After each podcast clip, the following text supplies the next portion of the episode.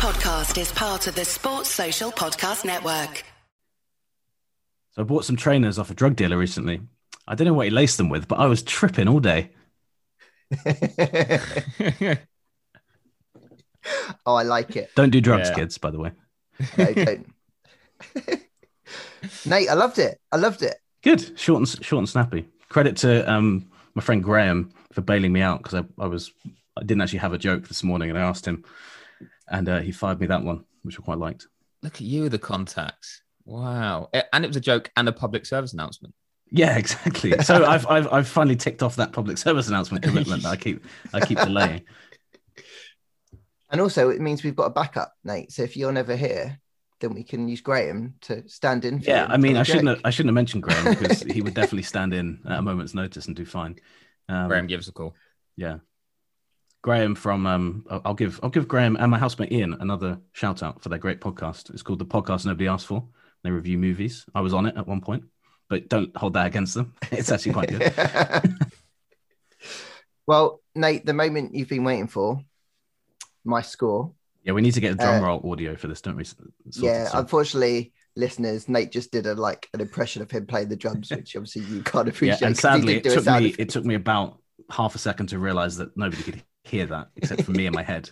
So that was quite a, that was quite an embarrassing moment. But yeah, sorry, lads, go on. What's the what's the score? eight. Oh wow, okay, mega. I really like it because it, it falls into the category of I would I would use that myself. Um, so I liked it. Well done, Graham.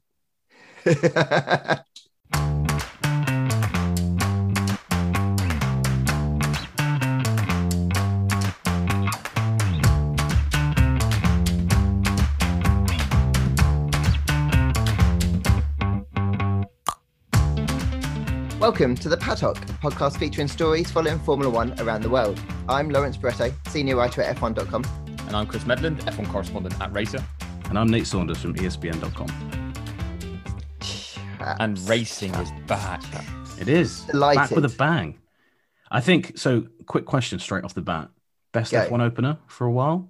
I think it's the best one I can remember seeing since like 2010 when Button won for McLaren. You know, and the whole story. You know, he just joined McLaren. I quite enjoyed that one, but I think this one was probably better. But that's it's the most exciting one I can remember. But maybe I'm maybe I'm wrong. Well, you are there because 2010 was Bahrain and Alonso won. Oh, Ah. Nate. You're right. So- Button won the second race in Melbourne, Oh. but Oh, Bahrain right. was the opener that year, and it was dull. Well, what the so what I was saying is is it the best opener that a British driver won? Clearly, which you obviously you know you took to mean the, the best the, the best opener ever, which is It's- you know which is you know a bit misleading. It's not what I meant clearly. no, okay. Well, I, I'll, I'll just retract what I just said, and uh, I'll open the floor to you guys with your superior knowledge. No, it does make your point though that there's actually not been that many like great openers, and then you confuse like a great Melbourne race, and then find out that wasn't actually the first one. So Yeah. it's so rare to get an epic in Melbourne because of the way the track is, even though it's a great event. Um, I think that kind of hurts F1 a bit. I wrote about this. I'm just plugging my own article, but I think like it's actually really important we get off to a, an exciting competitive start rather than a dull race. Because if if we'd have gone to Melbourne from Bahrain testing, everyone would have been hyping up like Red Bull and the championship battle and all of that. And then if you got a dull race, even if they were two fairly closely matched teams, but there was just no actual racing going on, the people that tuned in to see, oh, you know, is this going to be good this year, will be like, uh, it's not great. Whereas by having it in Bahrain, where we've got a proper good wheel to wheel fight and some controversy, and you didn't know who was going to win until the very last lap, that was perfect. So I think we need more of that because I think what Sky had their highest ratings ever for a Grand Prix. ESPN were up 72% on last year. Yeah, year's we yeah, Bahrain ESPN GP. was massively up. Um, so, I mean, admittedly, I think Netflix plays a part in that with the US audience. They've just seen the new series and then gone, yeah, I'll, I'll check out this race. But um, yeah, that should mean all those people that watched it that normally might not have have seen a great race, which is When it- banging. it matched it matched the excitement that Netflix creates in those episodes. You know, Netflix makes all of it seem very dramatic and like every race is like that, which we know it's not. But I think anyone who watched Netflix, you're right, Meadows. If someone had watched a Netflix series and then watched a really dull opener in Melbourne, would have been like, well, what, what was the Netflix thing I watched about? So you should see a lot of people retained, hopefully, um, and, and kind of keep watching. but yeah, I thought it was I thought it was fantastic. Really, really entertaining. So the solution then is just to move Australia further back in the calendar, then, isn't it? Because it, as you said, Med, it's, it's a great event, and we still definitely want Australia on the calendar. It's just not maybe the right event um, to have at the start of the season. Well, so I think it might be perfect this year. One, because of when it is in the calendar, in terms of that might work anyway. But two, they're editing the track slightly, aren't they? They're doing some modifications that might make it better for racing. And if that does work, then you're like, oh, okay, then maybe we can move Melbourne back to the front of the back to the front uh, of the calendar. Whereas if it had been at its normal date, they wouldn't have been able to do that fix in time. So they wouldn't have made the track modifications. So yeah, we'll learn a lot this year, I guess. And I think it definitely helps having the first race at the same venue as the tests, because I think a lot of teams really benefited from that. And I think by default, then the field was much closer. So as exciting as it was at the front of the field, it was exciting. I thought throughout um, throughout the field as well. Yeah, and I guess one of the other good things about it is that we didn't look so stupid because we actually predicted things that were pretty much right because we'd seen the track that they were going to be running on and could actually call it right. Whereas if we'd have gone to Melbourne again, different circuit, different layout might have suited teams differently, and everything you've said after testing suddenly comes across as totally wrong.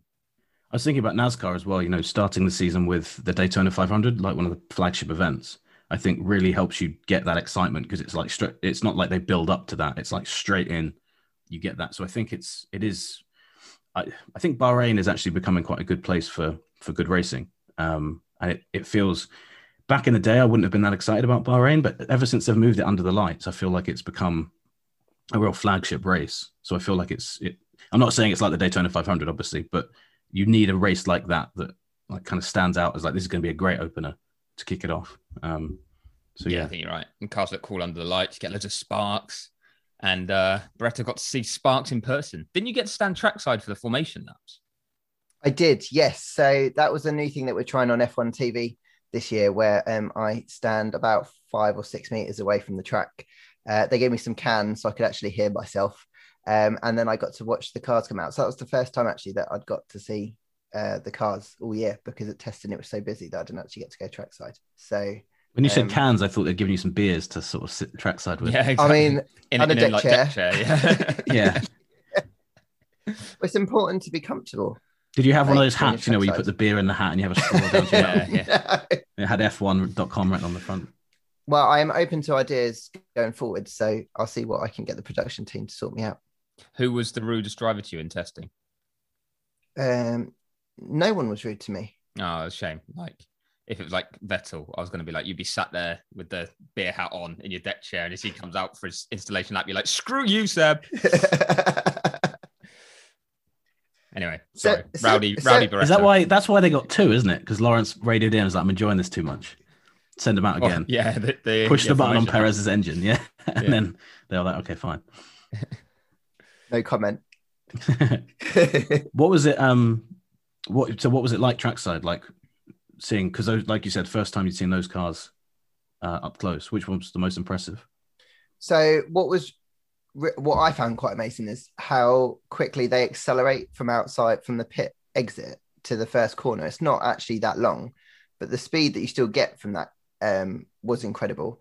And then also the speed differential you have from obviously the guys coming out of the pit lane and then those who are coming round um, on their on on their main lap up to speed is you can see that quite impressively as well. So I, I just I just loved being outside, ra- watching a racing car live. It just was it was just really cool. Anyway, that concludes this episode. Nate and I are going to uh, go and drown Yeah. our sorrows now in jealousy. I saw the formation lap from the office in Hammersmith. It wasn't quite the same view. Um, oh, I'm sorry. no, no, no. Hey, I, I fully endorse you being out there, man. I think it's great that you get get to be out there. If it makes you feel better, it was really cold. Does that make you feel better? No, No. it doesn't at all. it, it makes me feel worse because I'd love, I'd love a bit of a you know chilly desert evening. Although that Um, does but- explain why you were wearing a scarf at one point on one of your F1 TV shows. Although we should, Yes. People, big announcement actually for listeners of the Paddock who may not have been able to celebrate this yet, but we are actually graced by the presence of Channel 4's Lawrence Barretto right now, uh, Celebrity. who, yeah, who made his debut on uh, terrestrial British television, I believe. Um, I did. Thank you very much, chaps. um, I'm sorry that you will have to see my mug now, not only on F1 TV channels, but uh, on Channel 4 uh, for a couple of weekends this year, well, 10 weekends this year. Um, guys, it was the most exciting thing I've ever done, I think. So um, I really, really, really enjoyed it. Um, Ever? the first day in in my job, not ever, Okay, just checking. from a from a work related uh, from a work related thing. I say, I feel sorry for feel sorry for all your former girlfriends, Lawrence. Yeah, exactly. Or current ones. or cur- sorry, yeah, Um, yeah, you know, whatever. Current ones, By, plural. by ones. Current Yeah. ones. what, does, what does Meadows know that we don't know? So for absolute clarity, Yeah. it's definitely singular. And it's actually going to definitely say, work related as well. Just for, for, for super definitely clarification. yeah, exactly. Well, that's why this, was actually pod, this that's why this podcast exists for clarifications on things like that. Important I only seem to get in trouble, guys, when I do a podcast with you. I don't know what whether the, you know, Yeah, what the reason fault. is behind that. I'll take full, I'll take fault. full blame for that. That's on me. but I was going to say, I feel sorry for but- Ronnie O'Sullivan because you played snooker with him. Apparently, that's not as exciting as walking No. around talking about rookies. Yes. No, but so I did that. So I talked about rookies on day one. And then on day two, I talked to one of those rookies, Yuki Tsunoda.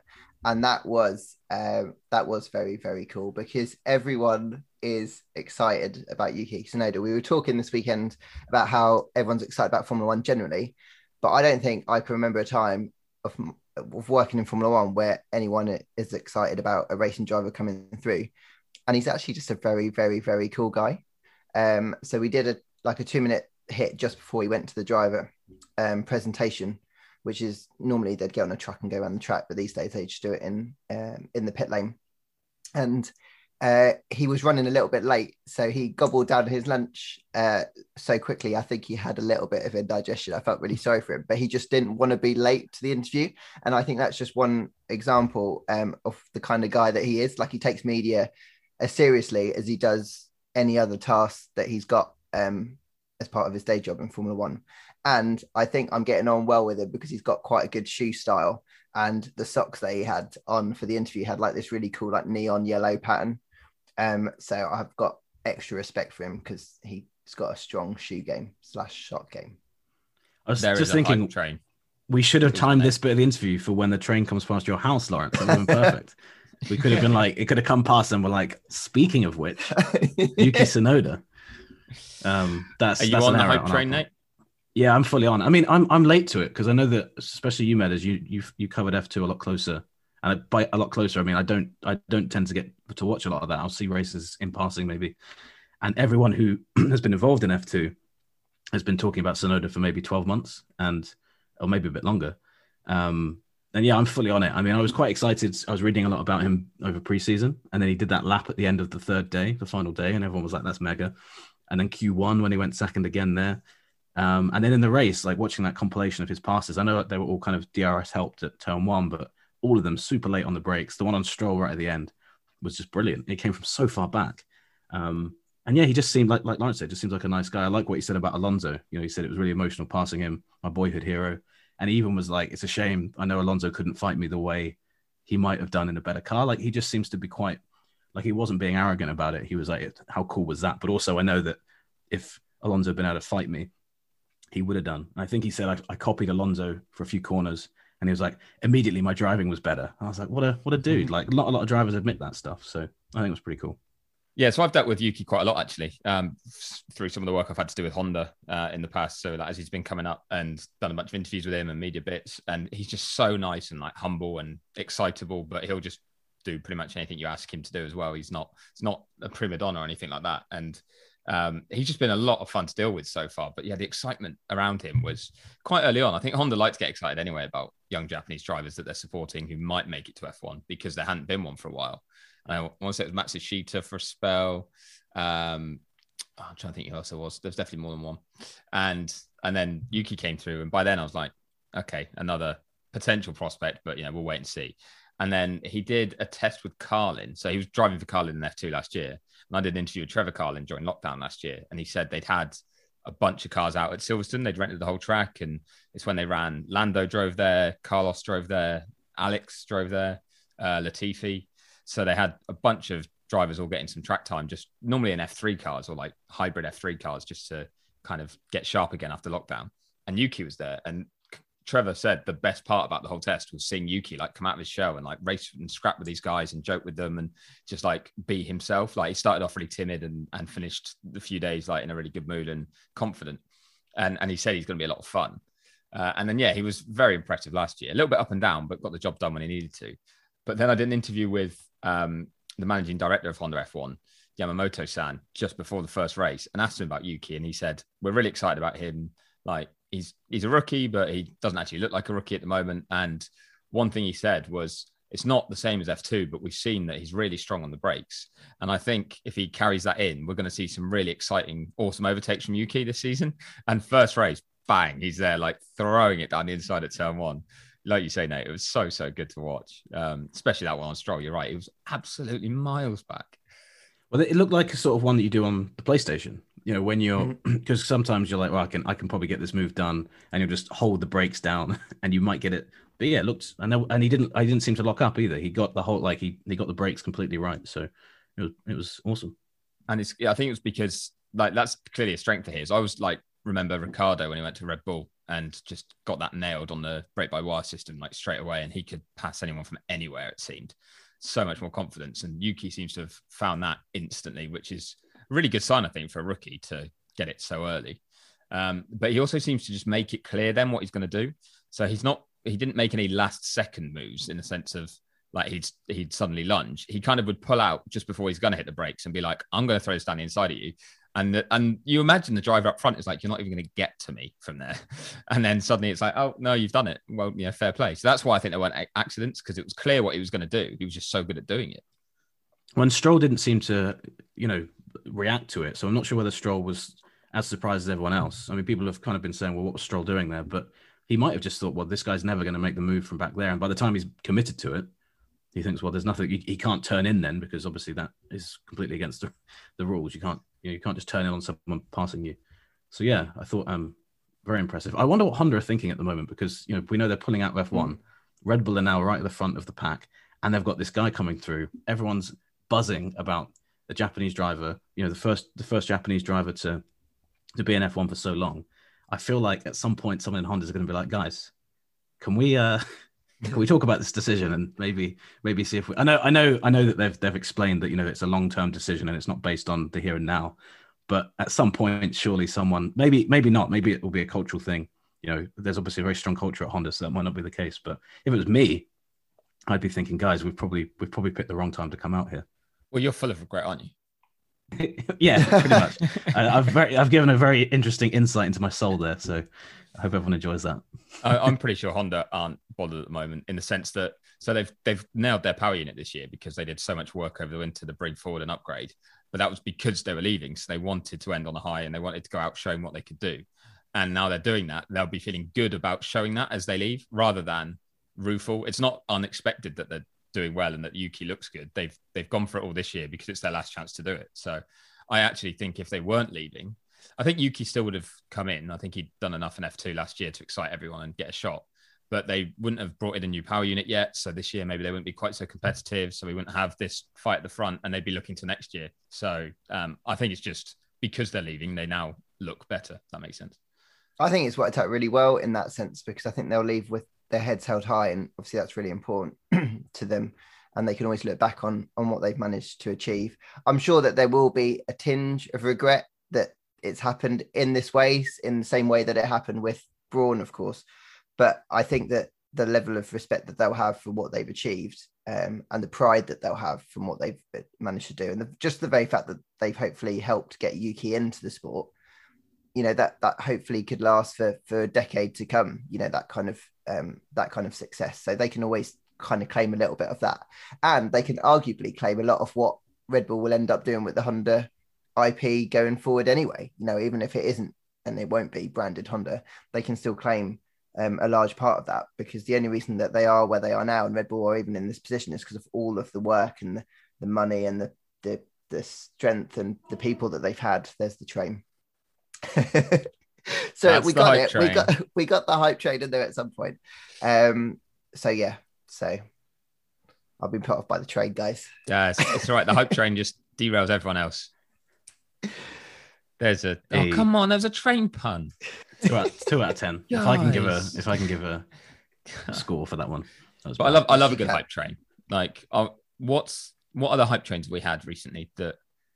Well, either this is have or it, isn't haven't it? worked Is, out? is that is that it's the first hype train I can remember for a while where it seems like it's actually going to be like completely justified, you know?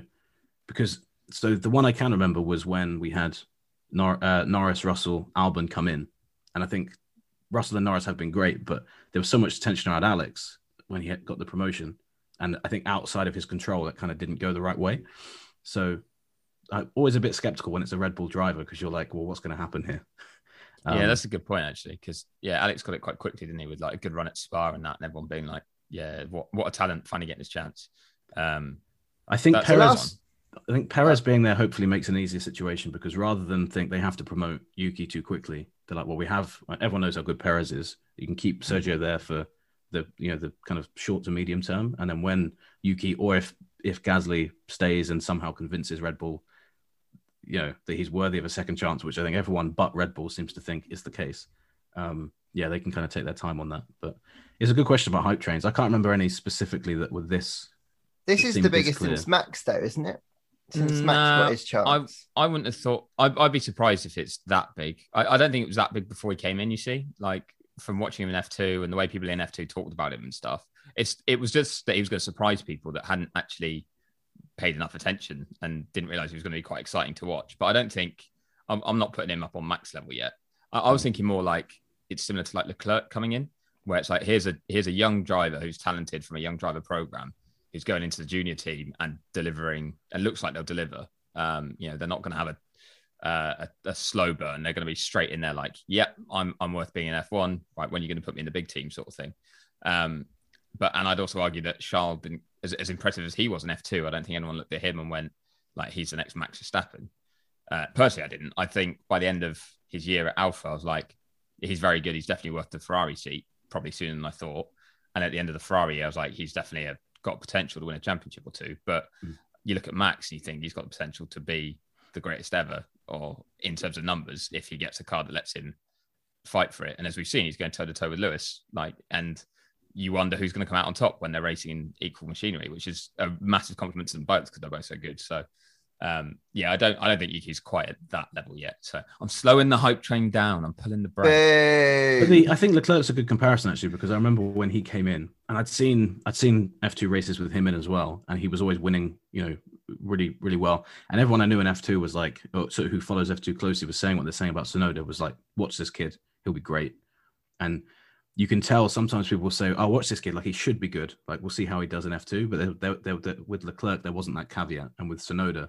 No one says if X, Y, Z happens, he'll be good. They're all just like, yeah, he's going to be great. Whereas even like with Mick, I know Mick won the championship, but people are still like, well, we'll see when he gets into because with Haas is not going to be a fair representation of how good or bad he is.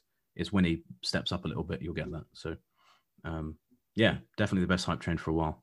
I think Yuki's fortunate in that he's also in an Alpha Tauri that looks pretty decent. So it's in and around the top of the midfield. Can have some weekends where that car is going to be like immensely strong. So at least he's going to be up the sharp end, able to show um, his talent in a way, like you kind of suggested, Nate, that Mick, you know, he's just not going to have that chance um, this year. No, a good weekend for him might be beating a Williams, I guess. And so Yeah. no one's really going to get excited about that. And we're barely going to see what goes on, are we? Well, Gunther Steiner was like, I just want the drivers to finish races at this point at the start of the season. So that's literally where they're at with those two rookies. So it's a big difference. You're right. Yeah, that went well for Mazepin, didn't it? But um, My favorite you're stat right so far is that he's done more formation laps than actual race laps. He's done two formation laps and zero race laps. and Barretto's seen them both. Um, I was going to say the uh, Mick thing though as well is he might pull off like a mega lunge on a Williams, but he'll get one chance to do it once and that's it. Once you're past them, there's no one else to race. Whereas at least with Yuki, because he had a bit of a cautious first lap and dropped back a little bit, he had cars to pass and did it. And then you get this highlights reel and everyone's like, "Wow, he's amazing." So it is quite interesting how it kind of plays out. And you're right about how good the car is. I mean, Gasly really, if you'd had a clean race, probably should have been fourth or fifth in that race, um, starting on the mediums and where he qualified. But uh, yeah, silly little mistake hitting Ricciardo, which wasn't the smartest thing. Uh, yeah, they, Daniel they were they were out- gutted about that. The team, like they they they thought there was a big result there that they that they let slip through. Yeah, and they they're gonna. This is one of the things when I did like a guess at the ranking.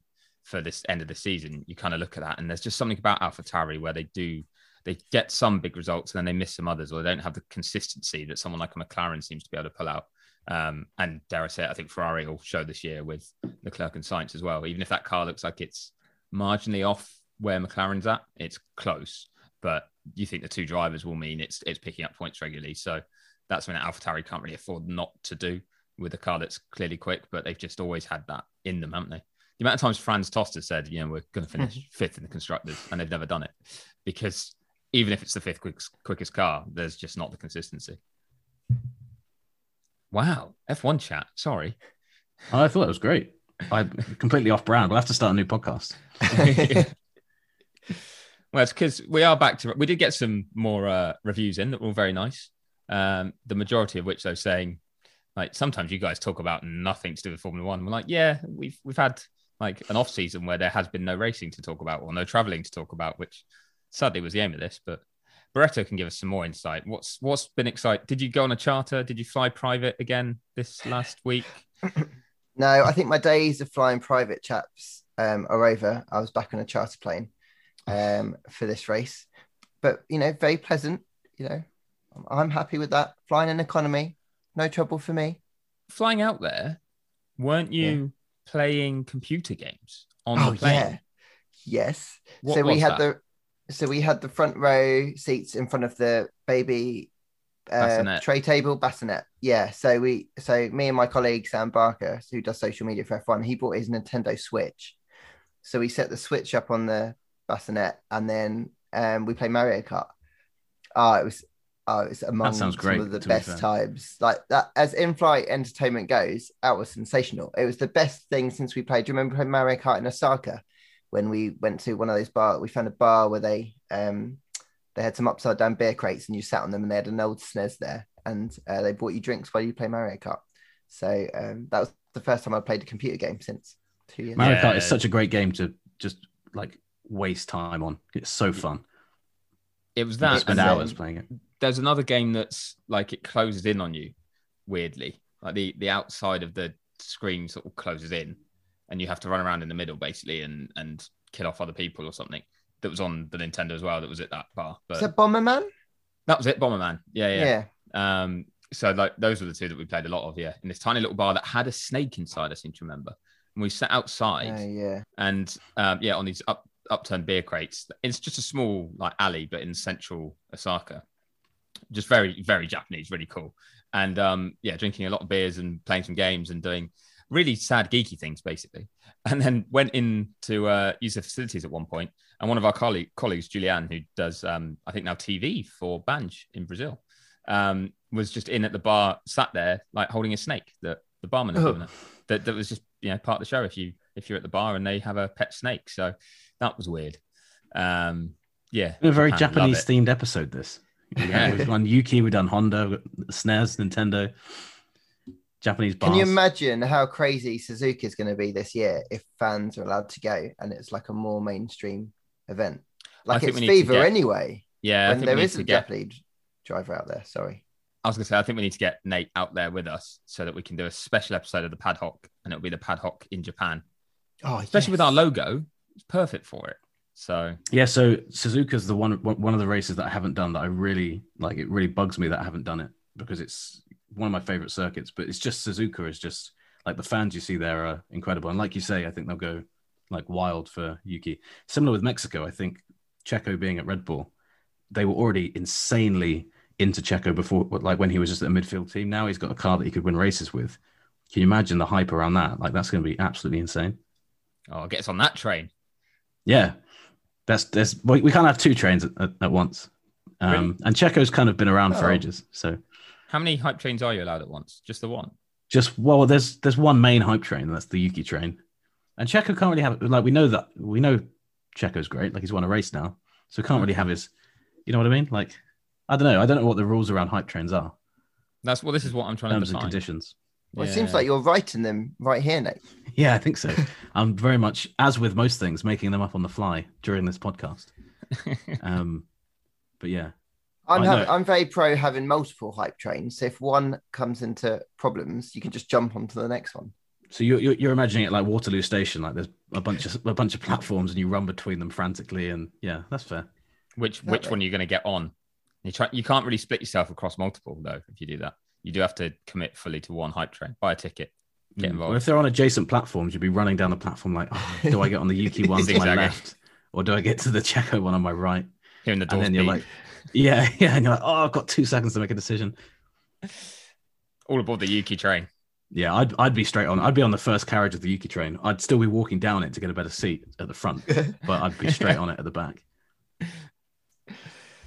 And I think the great thing about Yuki is like we talked about at the start is that he's he's such a great person, a great personality. So it's like he's completely backing up his speed on track. So he's like the full the full package.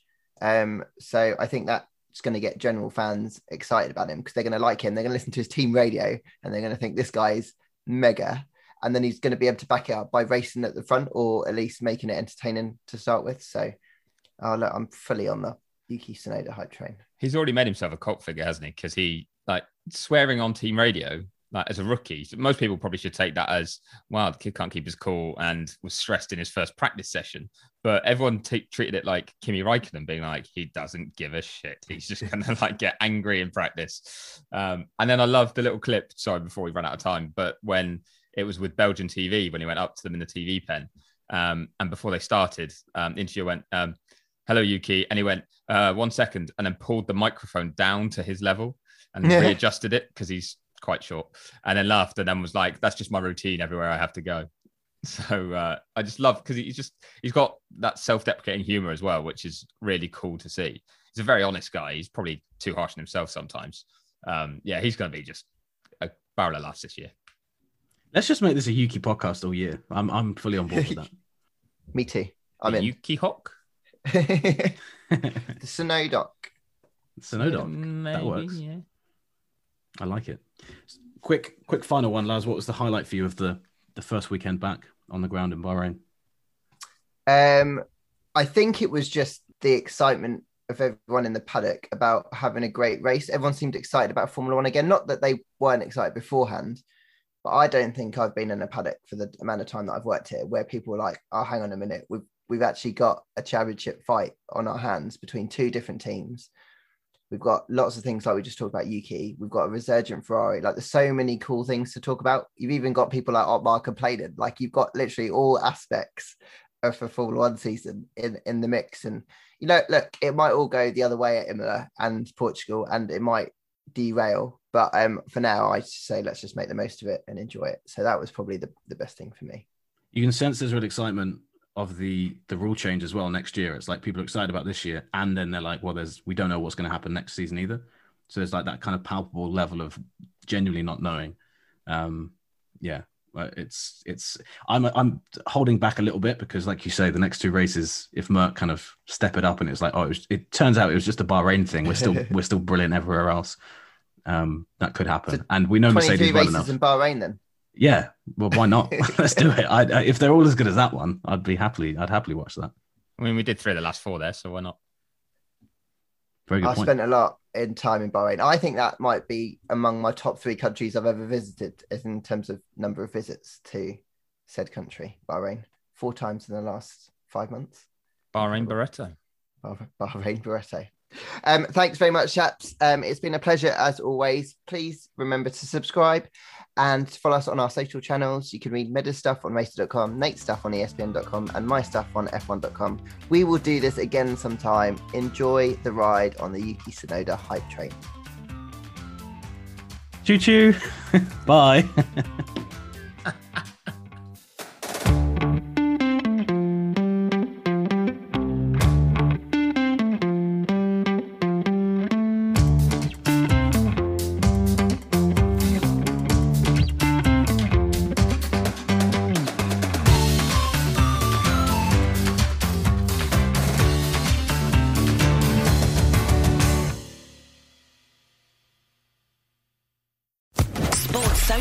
Podcast Network.